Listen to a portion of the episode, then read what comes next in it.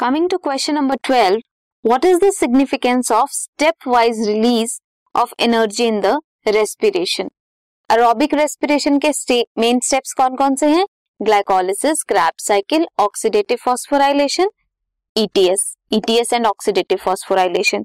ये चारों फेजेस जो हैं अरोबिक रेस्पिरेशन के दे आर इंटरलिंक एक का प्रोडक्ट बनता है, वो दूसरे के लिए सबस्ट्रेट की तरह एक्ट करता है। दे आर इंटरलिंक जो प्रोडक्ट बनता है किसी एक का that becomes the substrate for another ये जितने भी फेजेस हैं एड होता है enzymatic rate are control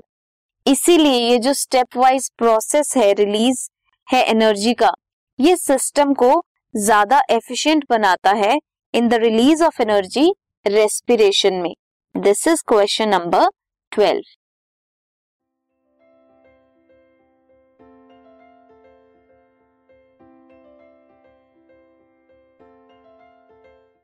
this podcast is brought you by Hubhopper Shiksha Abhiyan अगर आपको ये पॉडकास्ट पसंद आया तो प्लीज़ लाइक शेयर और सब्सक्राइब करें और वीडियो क्लासेस के लिए शिक्षा अभियान के यूट्यूब चैनल पर जाएँ।